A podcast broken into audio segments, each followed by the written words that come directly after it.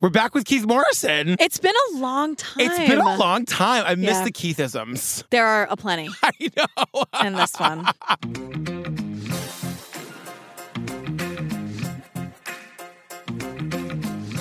Hi, Julian Benzavalli. Hi, Patrick Hines. All right, fam. Breaking news. Big Uh-oh. announcement. Okay.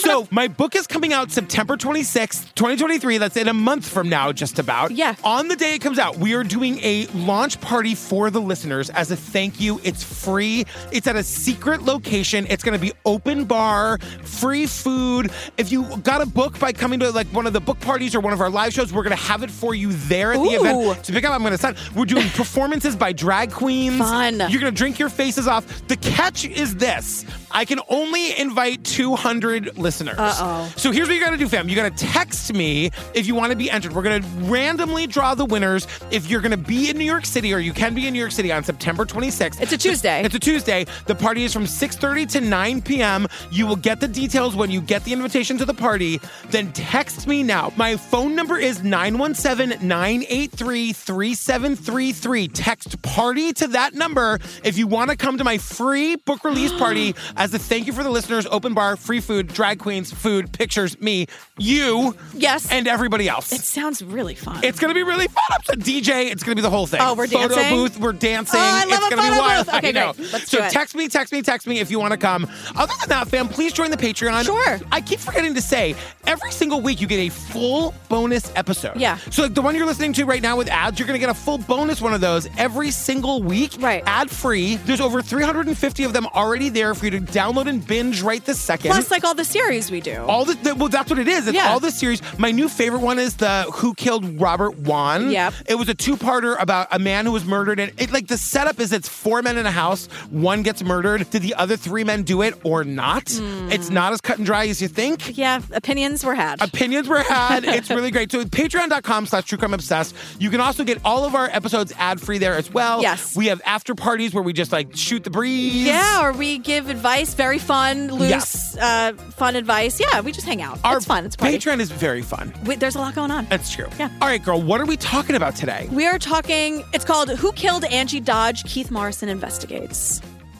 When a beloved teenager, Angie Dodge, is found murdered in her own home, her mother embarks on a mission to hunt down the killer and the truth. I'm just driven to put a face to this monster. A confession leads to a conviction, who are absolutely convinced that you've got the right guy. There is no doubt. but the case is far from closed. When hours of interrogation tapes are made public, I wasn't there. they ignite a firestorm of controversy. Wow, this guy really was set up. They took it too far. They broke his brain. The person who killed Angie Dodge is still out there. So we are with Keith on the Snake River in Idaho Falls, well, it's, Idaho. it's a lovely spot, as he It's a says. lovely spot. He's been thinking about this place since he first came here in 2012 to meet a remarkable woman named Carol Dodge. I've I don't know if I've ever met someone more remarkable in my life. so I got to tell you, like this woman, she's obviously Angie's mother. Angie is our victim in this episode, and Carol is so remarkable because she's a fighter, she's a survivor. She wears her heart on her sleeve. She does the right thing Yeah. at every she fucking put turn. sixteen thousand miles on her truck trying to get to the bottom of this goddamn thing. And she what she's doing is very hard because she's trying to release the man convicted of the murder of her daughter due to a false confession. But she thought he was the guy. For 10 Right. years, she thought he was guilty. And so she does that thing that we we talk about is must be so hard for families to do, like Yes. to get that closure, get justice, and then have to change your mind when she's faced with the truth of this insane case. and people who are famous in the exoneree business, old friends we're going to see again in this I episode. screamed. I was like, Buddy the Elf. Who screamed knew too. I him? know. I don't know. But him. they are all going to say like there is no, no victims' parents never get this v- Never. involved in the exoneration of the people c- convicted of Convicted. killing their loved ones. This woman is incredible. and uh, I'm not saying it's easy, but Carol proves that it is possible. It 100%.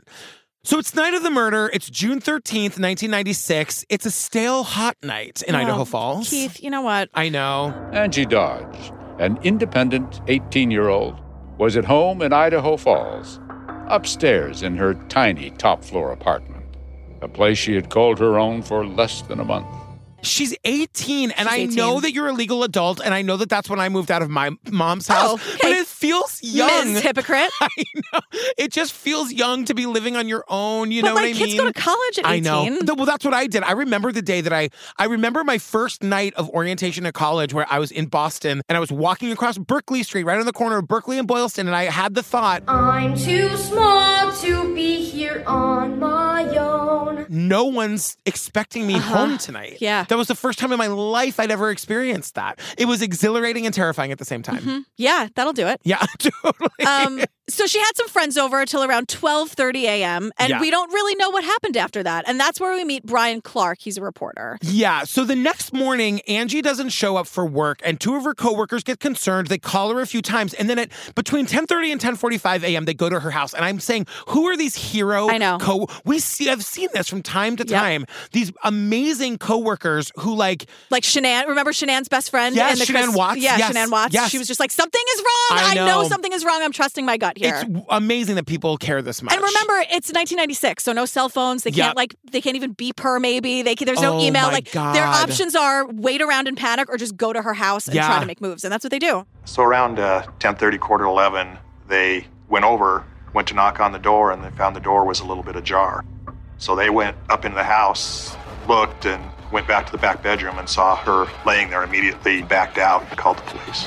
and they like immediately run out and call the cops. And this is where we learn that murders are so rare in this town. They get maybe, maybe zero to one per year. one, yeah, zero to one per year. know. They're like maybe one a year. But even the one is rare. Yes. So Keith's like zero to one per year. Oh shit. I, Detective Ken is here. He tells us. Uh, I, Boo. Oh. These cops. we need Oh, suck. the. Gar- I wish we had the garbage bell. Oh, I'm ding, upset ding, by- ding. Oh, oh, Ken. she's back. Fucking ding. I know. Oh, and who's the other one? Jim or whatever? I'll Yeah. get to him in a minute. Detective Garbage Ken tells us it was a brutal homicide. There was a lot of passion involved, he says, in whoever did this. I said, we've got to start using a different word. I know. Passion does that thing where it romanticizes the violence. I know, because it means two different things. It's just, you know, like when you're passionate about something. I know it's sort of been co opted but, as. yeah, we've got to change the narrative because people like we in in another episode we just did. They're like in America we have a hard time distinguishing between abuse and Yeah. passion. We shouldn't. It shouldn't be that hard. Also, the term prolific, the word prolific, I don't love. Like, Uh-huh. I get it. I Yeah. know what the, de- like, Webster's Dictionary defines it as. I understand it. But prolific right, private school. means, like, no, you know, when you Google it, like, you can define, prolific. prolific. What you go to private school? just means you do a lot of things in a Yes. little amount of time, right? Correct. Okay, great. But they, like they say, The killer clearly wanted Angie to suffer. She had been stabbed over and over again, her throat slit. Just making sure that with all of their all their ability that she was dead. Yeah. Overkill, I think they call it. Right. Overkill, I think they call it. And I'm like, don't be humble, I- Keith. You're Keith Goddamn Morrison. you know You've what been that doing word this for a means. hundred years. She'd been stabbed over and over again. Her throat was slit. Like it. Why? Yeah. Would you- Why? I- because people are evil. yes. And to make it worse, semen was left at the scene. It was on Angie's body. Now, this is horrible. Horrible. But the only thing that is a positive to come out of this, if I can even say it that way, it's that it's good for evidence, right? Like Yeah. there's something to be tested, there's something to be well, matched. and that's really interesting because it's 1996, and I, I didn't realize we were that far in, like along in DNA testing. But I thought that was like an early 2000s thing, so I was happy to know Yeah. that that was a thing that they could test. I then. mean, I that's just what I thought of it. No, I probably it's- should it's- have It looked is at true, it. Yeah. because they they do test the DNA Yeah. all throughout this thing. yeah, oh God. You know. Now we meet Carol, Angie's mom. The best. But the thing that isn't the best is how she found out that her daughter had been murdered. Yeah. She called remember those heroes that we loved, the coworkers that went to check on Angie? Well, one of them fucking answers the phone when Carol calls the job just asking if Angie wants to go out to lunch. to take her out to lunch. And one of the coworkers says, Angie's been found dead. You need to call the cops. Oh my That's God. how Angie's mom found out that she had been murdered. and I have to say, she has the strength of a thousand bears. like, what's a really Cute strong ears thing? and all- yeah, yeah, yeah. Like, you want to hug her, Yeah. but you don't want to fuck with her. And she's awesome. Like, I think like she would be, Yes. she would like make really good cookies and be a good like host if you came over. But she also gets shit done. I just love her. No, but yeah. the strength that she has, like from the minute she found out, there's no good way to find this out. Yeah. But she found out in a particularly shitty way. Yeah. From the minute she hears about this, her strength has been, and not to say that she has been emotionless. Like, of course Of course she's course. but to be able to to move forward in the ways that she does she's an inspiration like this is why i fucking love women I let know. the women do the work like she has oh she's the best It's so funny. We always get asked at Q and A's if you're going to do more let the women. And I every know. time we get one of these women, I'm like, It's just "Well, like you we need have Carol. to. We need to do a We- Carol I need to be friends episode." with Carol. She's the best. But we also learned that like this first interview with Carol is from 2012, which is when Yeah. Keith covered this for Dateline. And I don't know much about this Keith Morrison presents, which is what this is an I thought episode you were going of. to say this Keith I Morrison don't know much person. about this Keith Morrison, but like it seems like he gets to take his cases from Dateline and expand them into his own documentary. yes, we've done this before. Yeah, yeah, yes, yeah. yeah. But like, she's really devastated, but she also wants to really find the truth, no matter what. Unlike some families we hear about sometimes. 100%. And so we sort of get the Dodge family backstory. The Dodge family had been drawn to this wholesome town in eastern Idaho 12 years earlier, in 1984. The main religion is the Church of Jesus Christ of Latter day Saints, which is Mormon colloquially. Uh, more than half of people belong to that religion in this area. And so it's a very tight knit family community. More than half the people who live in the area are Mormons. We don't know if they are or not, Mm-hmm. but it's a very tight knit, family oriented community. The Dodges have three boys and a girl, baby Angie, and of course, like being the like the youngest and the girl and Yeah. the baby of the family, she's like the apple of the father's eye. Yeah. we don't. That's the first and last time we hear about the dad. Yeah. we never get anything else about him, and that's it. But yeah. we do meet Brent, her brother. Yes. And he tells us, you know, Angie was fun, loving, bubbly. She was always busy. She was excited for life. She was just always like up and around and doing I things. loved that descriptor of her as like always busy. She Yeah. just was uh, curious and wanted to do things all Yeah. the time. She had like work friends and then she was hosting people because she was so excited about her new apartment. Like Yes. she just always had she had a full dance card. one You know? hundred percent. And Angie's mom, Carol, just says, you know, it was so she says this thing that is so like visceral and heartbreaking about how it was so hard for her to go on because she'd be out in the world and she'd be like, How can you be walking around like I nothing know. happened? Like my world stopped. How are you food shopping right now? Like it like like everything's fine when nothing is fine. It's really sad. Like, of course, we're you know we're friends with Julie Murray and we follow her on TikTok, and she says all the time, like she didn't choose Mora's case to become her life. That's just what course. happens Yeah, yeah, yeah. when a loved one disappears or is murdered. These people for whom that happens Yeah. are so strong to I think be about able to Sarah like Turney, too. I know to like My go and God. devote their lives to to the justice of it all or the finding of the Totally. sister. It's just like not what the life they would have chosen, but they are up to the challenge. Exactly. You know. Now people are worried that there's a killer on the loose Because because, guess there what? There is. This is a town that has zero to one murders a year. Right. Mostly it's zero. So there are no suspects, and the cops do like the one good thing, which is starting close and going like talking to our friends and family. Yes. that's the only, th- and- and it ends. Actually, that wasn't even good because it's fucked the whole thing up. God, these cops are the worst. They're really bad. And, you know, they rule out Angie's family and her boyfriend. Mm-hmm. They move on to the friends who stopped by earlier in the night that she was killed. Yeah. They also say the murder weapon was never recovered, but detectives knew they had a key piece of evidence to work with because of the semen that was found at the scene. Right. But the DNA doesn't match the boyfriend or any of the friends who came over, so it's none of them. right. And like, did she know her killer? Her mother was Exactly. worried about this. Like, who would, who would, who did she know that maybe her friends didn't Well- know? That didn't really. Because the mom had had a weird last phone call with her. Her mom said that, like, in their last call, She said to me, You know, Mom, I've done something really stupid. Did you, did you say to her, what'd you do? No, I didn't, because I didn't want to pry. Carol feared that Angie might have gotten mixed up with the wrong crowd, and she looked to investigators to confirm her suspicion. So we don't know if that's connected to the murder or not, but Angie seemed to have been worried about something. And this feels like a pretty bad edit because I feel Yeah. like Carol maybe because it made it seem like Angie said, "Mom, I did something stupid," and then Carol was like, "Okay, bye." Click. Yeah. And I don't think that's what happened. I'm No. sure she said like, "If you want to talk about it, I'm I'm here, but here. I'm not going to pry." I Yeah. just can't imagine Carol from the 90 minutes I spent with her. No, because Carol also strikes me as that parent who is the right amount of in your business. Yeah. You know what I mean? And also, she and Angie, like, they were going to go out to lunch. He was going to take her to lunch. They have a relationship, I think, It's where one- you could talk to your, Carol. But Carol says, you know, that exchange will haunt her forever. And Carol, like, again, the only person at fault here is the, The person killer. who did it and also the cops who fucked it up. Yeah, and Carol is also the mom who she says I would go to the police department every day they were open, and every day they would say they didn't know anything. I also think that Carol is the mother of a victim who the cops like. Like Mm-hmm. I feel like she went in there and did it exactly the right way, where she would like find out if there was updates on the case in a way that wasn't annoying. And they still weren't doing anything and they for her. still weren't doing anything. So days and weeks and months go by, and so Carol just says, "Fuck this" or "Fudge this," whatever Mormons say, right. uh, and launches her own investigation. Yeah. This is where she put 16,000 miles on her truck. She was driving everywhere. She was just doing the fucking work. And she was doing it herself from the ground up based on like instinct and gut because the cops weren't helping her I out. know. And I'm like, how do you know what to Carol? See, Let me learn from I you. know. Be my teacher, I Carol. know. But now we learn about Angie's friends that she hung out with. Like the Snake River is the river that goes through town. It's where Keith was standing at the top of Yes, the episode. yes. It's a lovely spot, as It- he reminds us. lovely.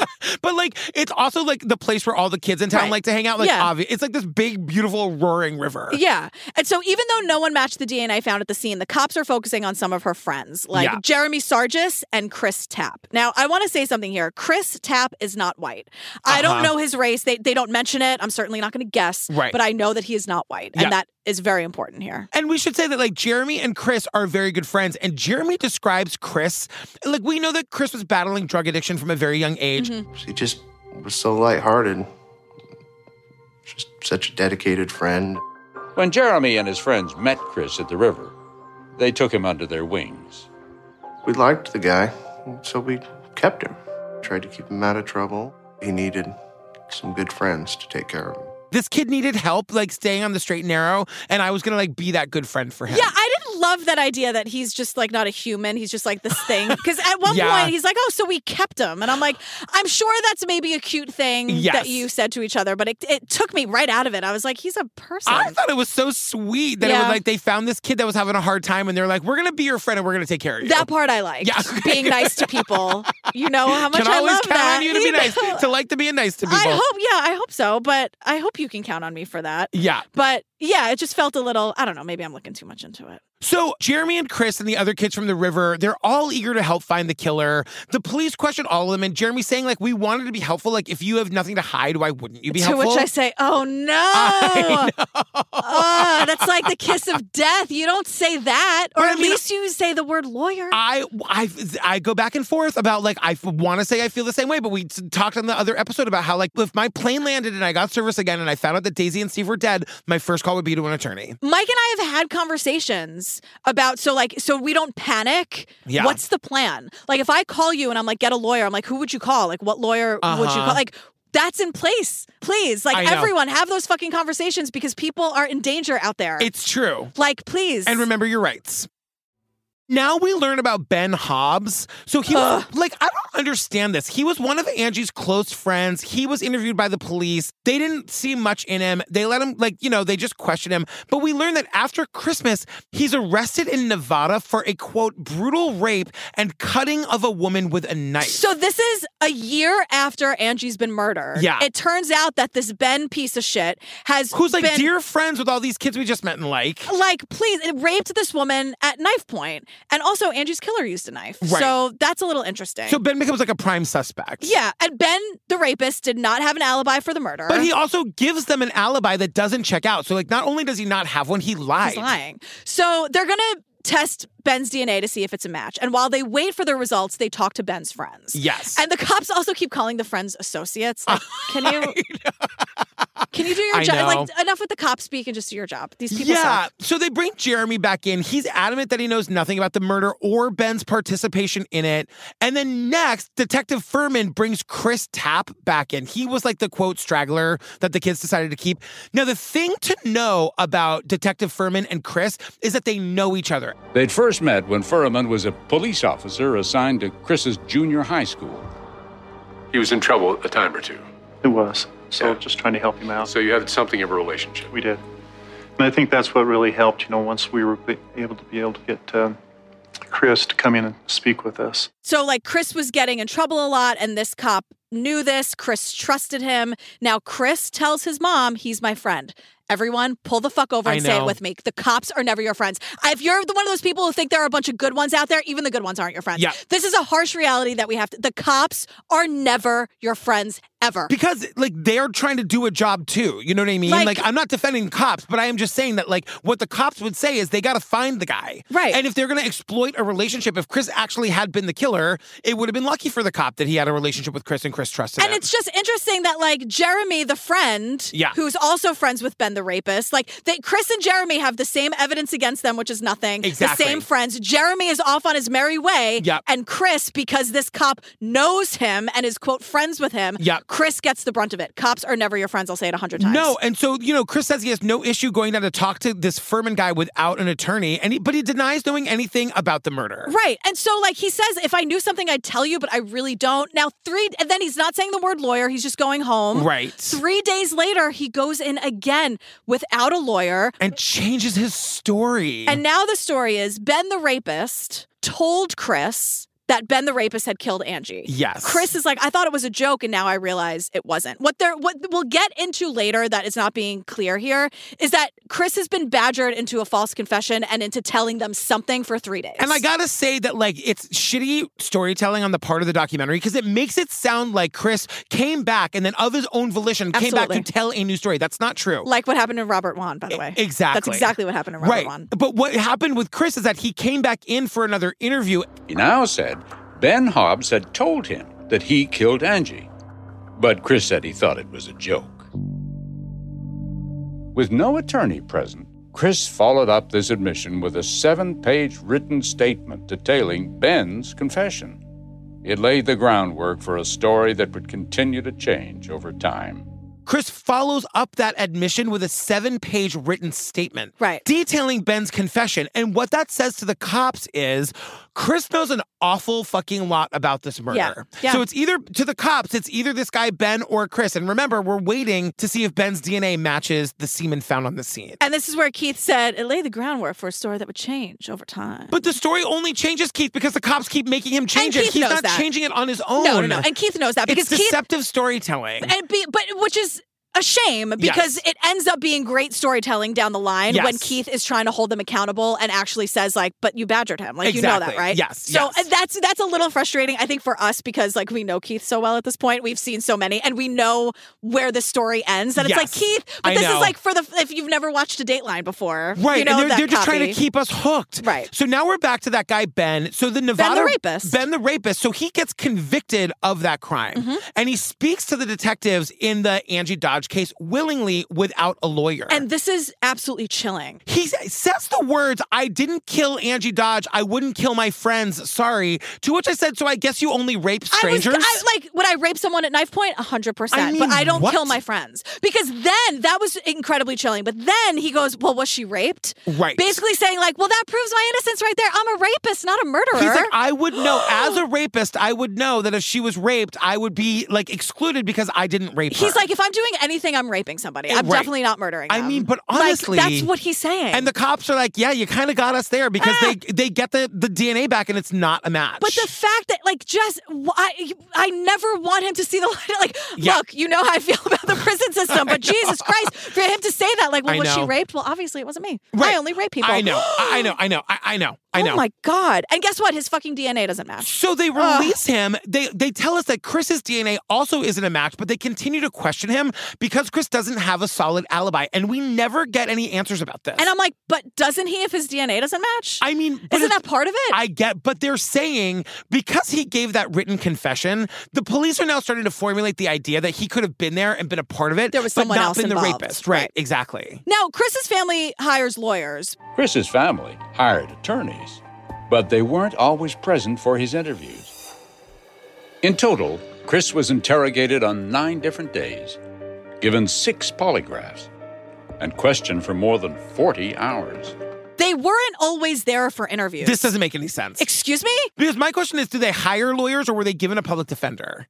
Well, either way, Yeah. show the fuck up. Or at least advise your clients not to do anything without you being there. Right. Because over nine days, he was interviewed nine times, Yeah. to which I'm like, Ferris Bueller, nine times, six polygraphs, and questioned for more than 40 hours. This should be illegal. If you are actually saying you don't have anything on him, the DNA Right. doesn't match, he should, nine days, six polygraphs, and which are bullshit, by the way. Well, because like, I just want to They're say a this. bargaining tactic. And I want to say I want to say this now so we don't lose it later. They're using the polygraphs to scare him Right. to get him to say what they want him to say so they can say he did it. Like, this is insane. You don't have a single piece of evidence on this person. It's so obvious they're trying to get a false confession. This should not be legal. Right. Like 40 hours, It should- nine days? and, like all of this should have been like the, the entire case against him should have been thrown out when this became clear. Right. Chris sticks to a story about Ben being the killer and him being there for it, but also the cops get him to also say that he was holding a knife to her and cut her while Ben was raping her. Which cannot be true because the people in the story don't match the DNA. Right. So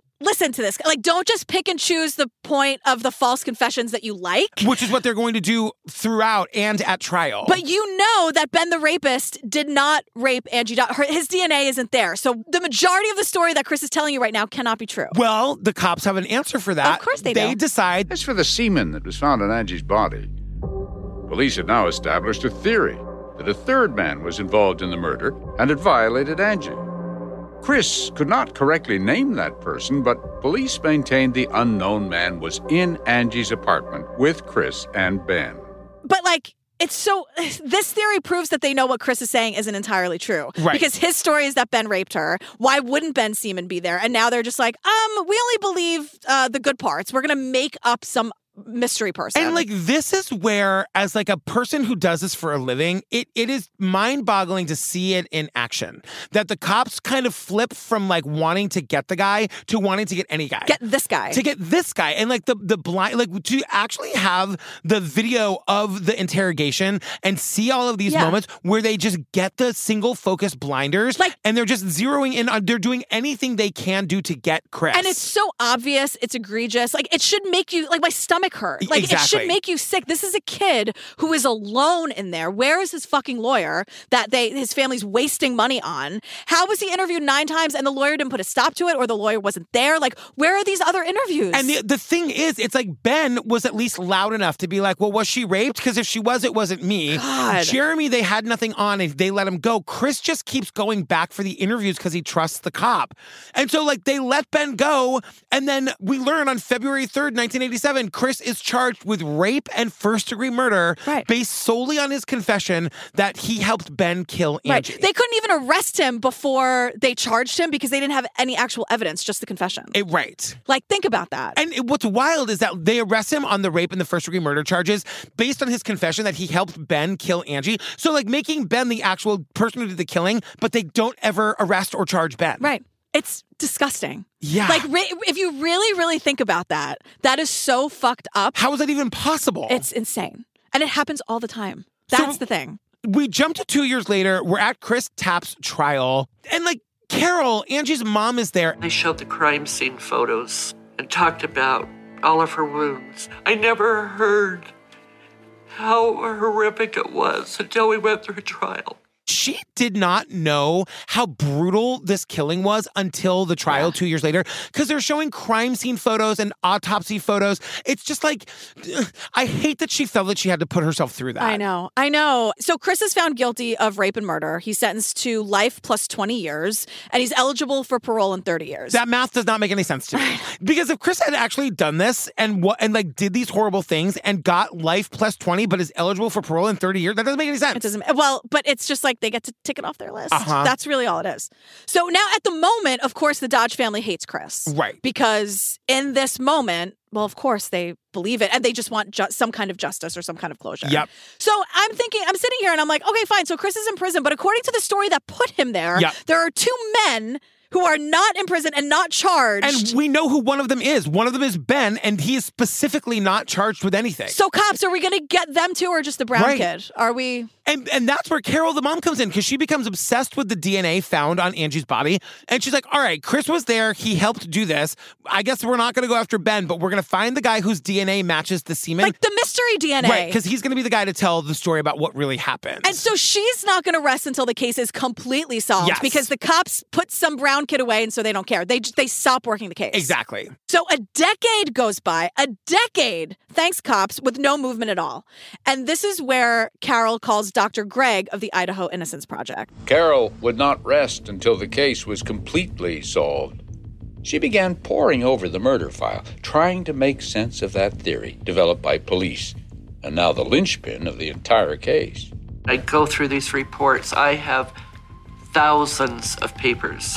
And I just go, what part of this don't I understand? It didn't make sense. she's watching all of this and reading all of this, and she's like, it's not adding up. And also, Chris couldn't name this third person. Right. He doesn't know who it is because he wasn't there. So she calls Dr. Greg of the Idaho Innocence Project, and she's like, can you please explain this to me? And he's, an like, internationally known DNA expert. He goes, I might be able to help you, but I should let you know that we've just agreed to take Chris's case because we don't think he did this. Right. And when she learns that, do you know what Carol says? Carol says, I just want to know what happened to my daughter. I Yeah. could, I have, I can't, I I, know. like, I know Carol is a unicorn. Yes. I understand that. I Yes. know every situation is different. I know what I don't know. I I know all of that. Yeah. But like it is possible to have this point of view. And I gotta say, I mean, it And is- it's not easy. It's not easy, but also Carol's done the work. Yes. and like not all not all families are able emotionally to do Of that, course not. or have the time or the privilege She's to a have unicorn. the time. Yes, Everything is yes. different. Everything. I don't know what her money situation is like. I don't Right. know like how she has the ability to do this, but I'm just saying Yes. getting there emotionally is possible. One hundred percent. So they found pubic hairs at the scene and they'd never been tested. So they're finally tested and these pubic hairs are not a match for Chris. And they're not a match for Angie. So there, it's like a nu- or Ben. The pubic hairs match the DNA of the semen left on Angie's body, Right. Which further proves that it's just one person. It's not Chris and Right. Ben and this mystery person because there's no evidence that Chris was there other than his confession. And that yeah. And Carol, the mom, has poured over his confessions and can tell she's starting to believe that they were coerced. And she's like, wait a second, hold on, hold on. There's a lot of DNA at the scene, but none of it matches the guy in prison for the crimes. Right. Like and, how and all of the DNA of like the pubic hair and the semen, they all and like the touch DNA that they're gonna find on other objects in the room all match the same person. Right. So Dr. Greg and Carol, they all are like, this it's starting to look like it's not Chris and it really is just one other mystery person. Right. And now it's been 13 years. So this is a really big bombshell. But this is where she's like, okay, who, who- this is not the right guy in prison. Yes. This is not it. But now Carol learns about false confessions and wrongful convictions because she can't understand.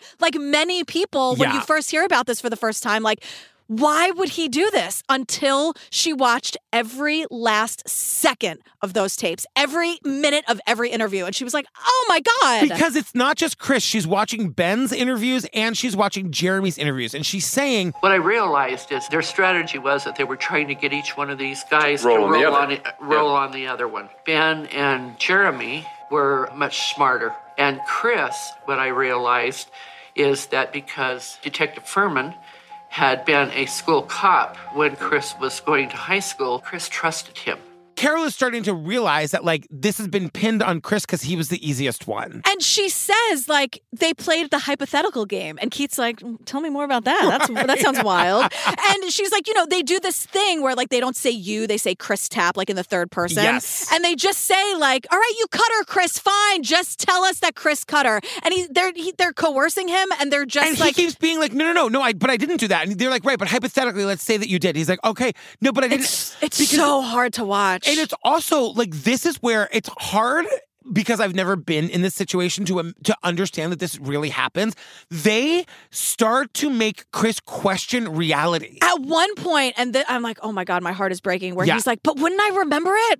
He goes from no, I wasn't there, no, I didn't do this, to wait, wait, wait, was I there? And we've But wait, seen I this remem- before. Yes, And thi- and this I feel like is the moment when these shitty cops were like, "We fucking got him." Exactly. That's what they're waiting for. They are trying to break you down until you're like, because then he's like malleable.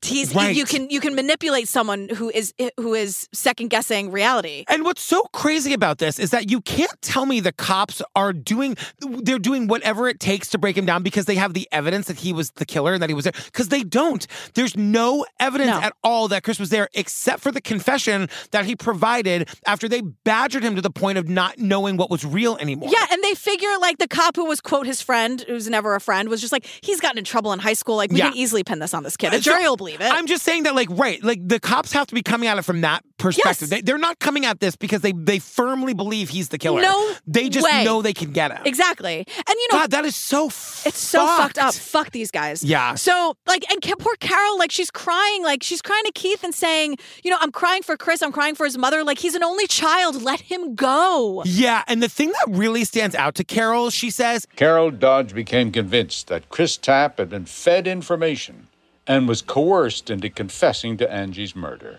When detectives fed him information, he'd repeat it back to them, thinking they were helping him give accurate details about Angie's murder, and the immunity agreement would stand. She starts to see Furman, the cop that Chris trusts, telling Chris details that only the killer would know, and then getting him to incorporate it in. Just like say it back to him. Exactly. And he didn't know the map of the house. Like this He is didn't like know Jesse what- Miss Kelly all over again. He didn't know what room she was murdered in, Right. and he's saying the living room. The cops like, "You mean the bedroom? She was you. She, you killed her in like the bedroom." how many like th- Jay Wilds like how many times have we Brendan fucking heard Dassey? this? I know. how many times. And Jay is different because the cops were telling him what to say. That was Yeah. a different thing. Oh my God, the But, tapping. like, I he- can't with the like, tapping. Dollars to donuts.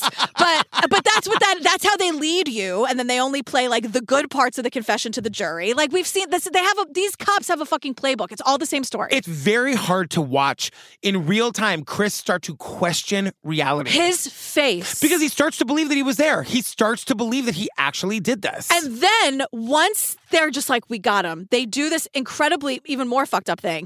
They offer him an immunity deal. Ugh. so they're tricking him. all the while knowing it's bullshit. Right. They're tricking him into being, quote, truthful about the crime. So Chris thinks this is an out for him. He thinks he's protected, that he just repeat everything back to the cops, Yeah. thinking In- he was safe. incriminate himself, and that's fine because I've got an immunity deal. I'm just going to tell them, and I'll, I'll pin it on Ben. I'll pin it on Jeremy, Right. whoever. And this is my friend. Yep.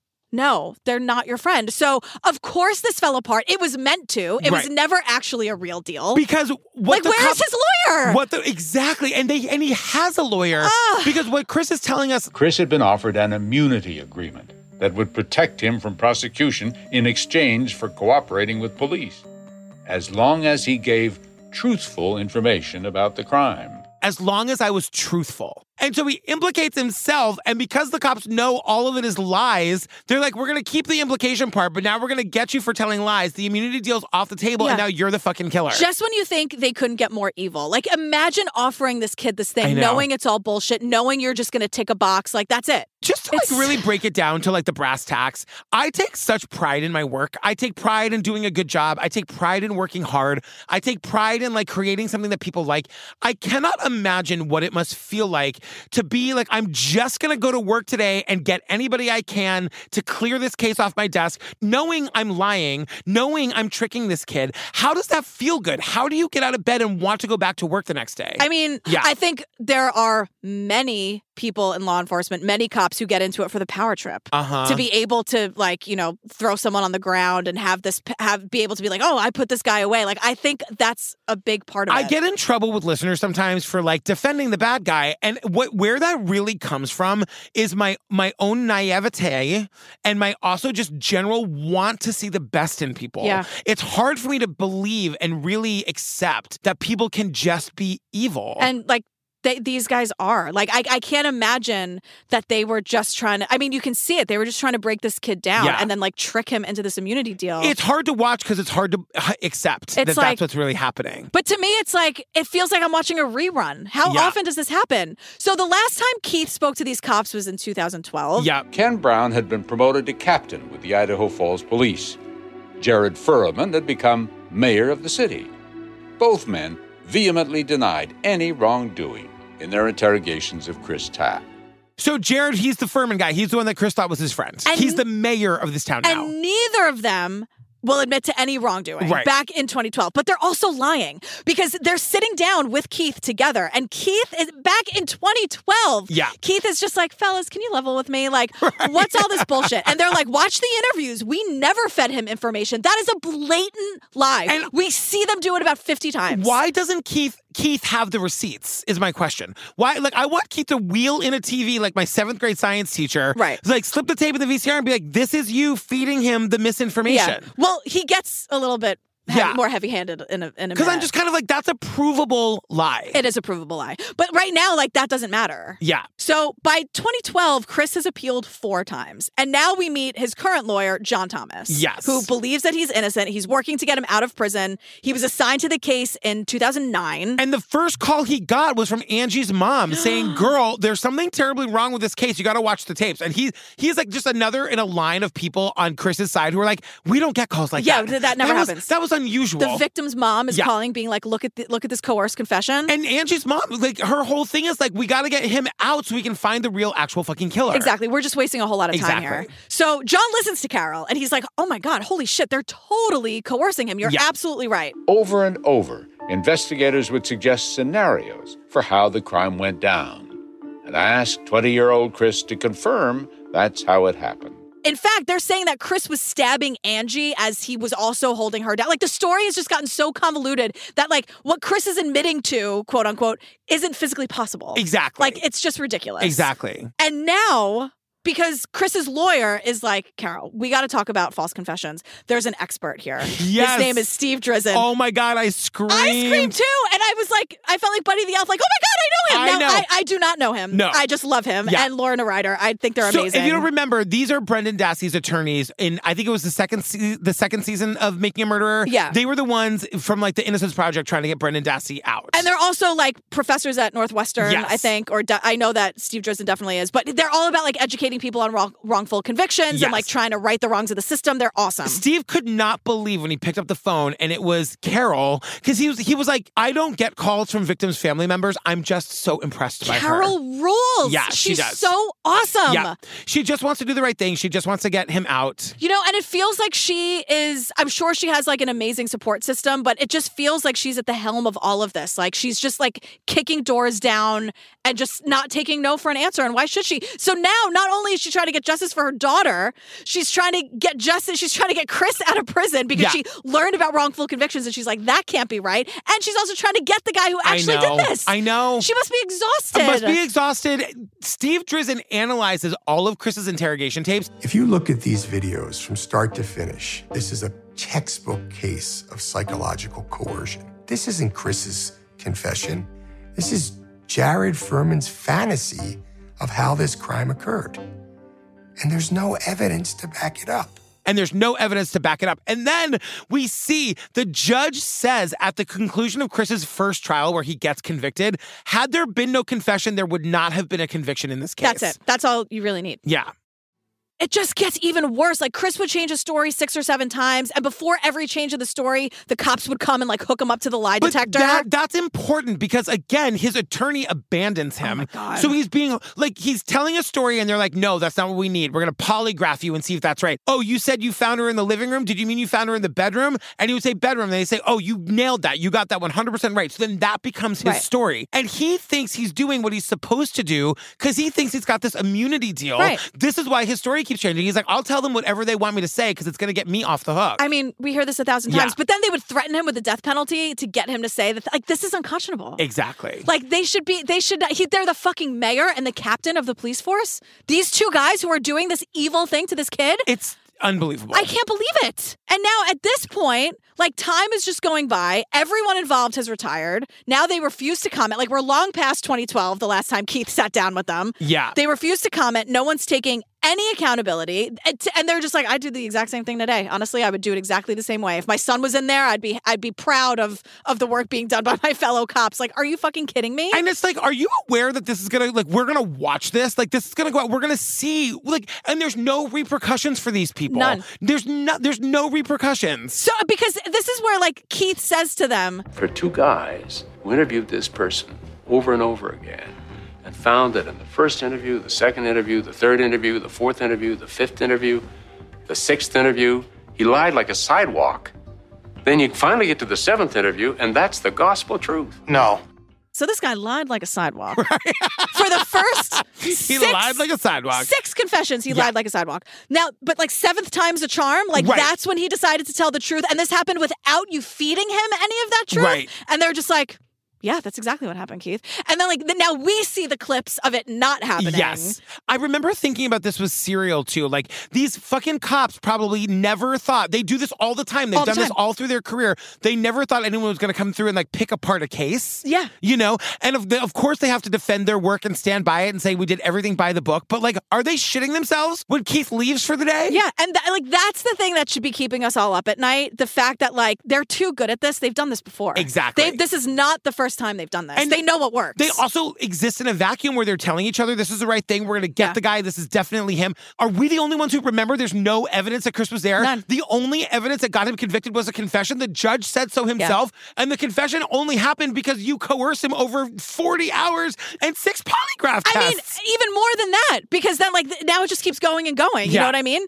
And Keith said, like Keith is trying to give them an out, not like it would redeem them in Yeah, any way. yeah. But he just keeps asking, "Are you sure?" He asked asked them several times for someone to say like, "There's no chance he didn't do it." Like you, you right, like he just Are you keeps. po- but you're positive. Just like the- 100%. The, cameras are rolling. Right. this will live forever on an app eventually called Peacock. Well, Oh my we God. can't get into it right now. Right, yeah. But they will not. the future's wild, gentlemen, but- but we're not- that's not what we're It here to doesn't talk matter. about. I, Yeah, can, yeah. I can see it all. I, me and the tortoises down in the Galapagos. We're, we got this. But he just keeps giving them an opportunity to maybe have some accountability, and they just won't. No. And because we keep seeing like the shady shit that they did. Like, for example, they take him to the crime scene and they take him to the crime scene and like walk him through and they don't videotape any of it. And somebody points out to us This is an investigation where a lot of the material was videoed. There is just no excuse for not doing that. And the reason why I think Detective Furman didn't do it is because without a tape, he could say that Chris came up with these facts on his own. The one time they don't have it on video is when they take him to the crime scene for the first time to show him how the apartment was laid out because he didn't know. didn't know it. To show him where they found the body because he didn't know. didn't know. And you know, Steve Drisden is the one who points out like without videotaped evidence, the detectives can tell us no, no, he took us to the crime scene and he Right. showed us where everything Of was. course, yeah. It, You it know? all depends on how they write it in their statement or write it in their paperwork. You know what I mean? Like they Yeah. are controlling this narrative all across the board. And it's wild because like after they go to the crime scene, the next video is of them back in the interrogation room. And it's like at this point, Chris and that Furman guy are basically working out the bullshit story together. Together. Because once again, Chris thinks he has an immunity deal and he says to Furman, next you're probably gonna say, I did the whole thing by myself. Am I right? And Furman goes, probably. And Chris laughs. He has no idea that that's exactly what's happening. Because they have broken him down so much that now it does feel like they're in on it Right. together. It does feel like they're helping each other out here. It's Exactly. fucked up. Because the very next day, Chris writes the confession that is the thing that gets him convicted. Right. So he writes the confession that gets him convicted, even though there's no absolutely no evidence beyond the confession. Yeah. He gets the conviction. Steve Drizin says, This is the worst confession I've ever seen. This is the one that keeps me up at night. And this is the guy that was trying to get Brendan Dassey out of prison based on his confession. Yeah. Remember how bad that was? Yeah. We watched the cop feed Brendan all of the information. Yeah. And he just regurgitated it this back. guy teaches a course at Northwestern about this. And this is the worst he's ever seen. This is the one that keeps him up at night. Come on.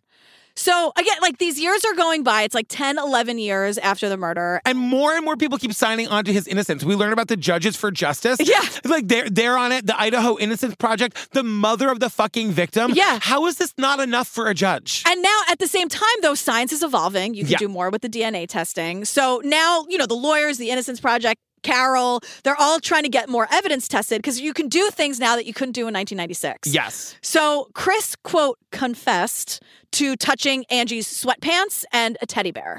So they sent those for sophisticated DNA testing. I gotta say, because I know like the shit that Damien goes through, like trying to get the evidence tested. Oh, I was surprised that like they're requesting to get the t-shirt and the teddy bear tested, and the state allows that to happen. I know, especially when the mayor was Yeah. part of this false Totally. confession Oh my and the God. captain of the. Yeah, I don't know how they did and it. it seemed like it got done pretty fast. The results showed no trace of Chris Tapp. It very clearly says Chris Tapp is excluded. It definitely puts the semen donor at the crime scene.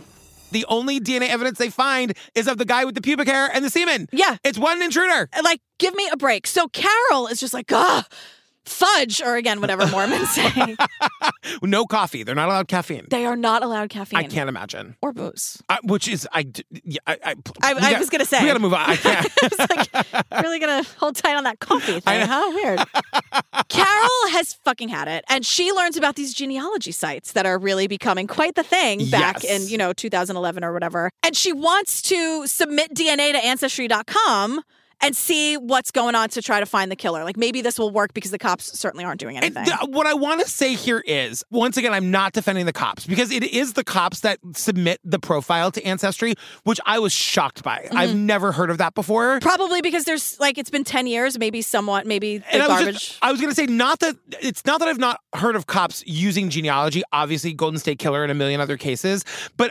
Ancestry.com being like a for-profit company, they, there's like that other cop DNA site right? That, Oh, that, right, that yeah, they'll yeah. use. So Ancestry is like the largest, and I was surprised that the cops so willingly did it. But remember, the cops maintained Chris was there, he did the murder, but they uh, they are still holding on to the third man theory. Yeah. So they are like trying to find that guy too. Yeah. You know, And it's like, oh my God, it's gone on so long that they believe their own bullshit. Exactly. Like, is that really Yeah. what is happening here? That they're like, oh, right, that third guy. It's I like, no, no, no, forgot. that only guy. Exactly. What? The- the- right. But they they submit it to Ancestry and they get a hit and they get a close hit. To this guy, Michael Ursery Jr. Yeah. And so this guy is a filmmaker in New Orleans and he's like an independent filmmaker who makes like horror movies. Yeah. And they're like, oh shit, like this could be the guy. Guess what? He's not the guy. He's not the guy. He's and not I a was kind of match. like, it, it's weird because like we get all the science and I don't really understand it, but it's like, He wasn't a match to the seaman left at the crime scene, so detectives knew that he did not murder Angie. But police began investigating whether someone related to him did. the Y DNA strand that's passed down basically unchanged in most instances from father to son. And they began looking at relatives of Michael Usry Sr. So then they're like, did his son do it? And it could go back like several generations. So I guess that's considered a close hit. But like if you think about going back to like, then it could be any of the male cousins. Yeah. You know what I mean? So we don't- But I'm like, could we just test everybody in the fucking family? Right. Or I'm like, hey, Ursary, who didn't do it, sorry for pulling you off the movie set. Sorry. Do you have a weirdo cousin that you think might be a killer? Yeah. You know let's what I mean? have a conversation. Yeah, yeah. So it's 2016, and enough people have been making enough noise about Chris and his innocence and getting him out of prison. Finally, the prosecutor agrees to commission an independent review of the case, which Yeah. again is huge. And it's they get this guy, a former criminal investigator from Idaho. He's given the task of scrutinizing the entire murder investigation. The review takes 14 months and costs $32,000. And they want me to be, they want me to care about that. I'm like, this guy's been in prison for do your fucking job, 16 years, Yeah. 20 years at this do your fucking point. job beforehand so we don't have to deal with this. We, we're wasting too much time Yeah. on getting people out of prison who shouldn't be there in the first place when Exactly. real killers and abusers are loose. I don't understand it. And so this commission finds that Chris's confessions about his involvement in the murder were either tainted, questionable, or unlikely because the detectives tainted his interviews by giving him information about the crime. Right. But nothing happens. But the commission says, like, yes, they were feeding him information and his confession is fucked, but he still knew too much, so he had to be there. Okay, I'm fe- I feel crazy. I know. I feel insane because even Carol's like, I'm sorry, what? The science says he wasn't there. Right. The science saying he's not there, plus this independent report saying, yeah, the cops definitely tainted what he said. Like, put two and two together. It's just like, but the thing is, it, it- what's so aggravating is that it becomes so clear that the cops are never going to willingly let Chris out of prison because they have to stand by their shitty work, right? Yes. Be, even though, like, like Carol keeps saying, we keep finding more DNA every time. It, first, it was just the semen, then it was the pubic hairs, then it was the DNA on the sweatshirt and the and the and the teddy bear. All of it belongs to one and the same person. There's no evidence that Chris was in the room. You Right. know? Yes. And it, it, it's never going to matter. The cops always have to stick by the shitty work that they did. and this is why there's value in getting some new names and faces in there. It's why Damien and Lori helped campaign for Judge Burnett to Yep. actually win his race so he wouldn't be a fucking judge anymore and we could get some fresh eyes on this but case. that's what happens here. There's a Exactly. new judge assigned to the case. Keith says the Honorable Alan Stevens. yeah, that's what they call judges, the honorable so and so. Especially Keith. He Yeah. seems to really like He this guy. loves it. But he says Chris's petitions for post conviction relief could move forward. The judge scheduled back to back hearings in April 2017 that would examine the new DNA evidence and allegations of a coerced and false confession. That is maybe as close to a new trial without an order for a new trial as you can get in, in the, the judicial system. This is as close as you can get to a new trial without the order for a new trial in the judicial system. So this new awesome judge Yeah. circumvents everything everybody else did by And does ass- it quickly. Right, exactly. And he essentially orders a new trial, but like does it in like a in like the back doorway. And so here's what he does. It's essentially a resentencing. So Yes. Chris is still a convicted murderer, but he'd get let out immediately. The state would vacate the rape charge, but he stays a convicted murderer. So it's like a little bit like an Alfred plea, but they're not calling it that. yeah, and like the thing that was making me crazy about this was was like, okay, this is great for Chris because if he takes this deal, he's going to get out today. And I was at first, and there's like a team of people fighting for his innocence to be exonerated. Yes, but my, my thought was if he stays a convicted murderer, which he will, I was afraid that the state was no longer going to keep looking Yeah. for the person that Carol's been out there looking for for 20 years at Right, this point. right. That is not the case because the police do acknowledge the third man was also there. Right. So both can happen. Chris can get out and the case stays open and active. Right. At this resentencing where Chris gets out, Carol takes the stand. She's sobbing. I'm sobbing. I know. She is like, I, this is where I wrote, she's the best person we've ever covered. When he gets released that day, Carol is sitting next to his mother. I know. He comes over and collapses into both of their arms. And she's like apologizing to him for what she's been through Yep. and But she's also looking at him saying, You promised me you don't let her down. I won't. You don't let Carol down. You do all that you can do for her, Christopher.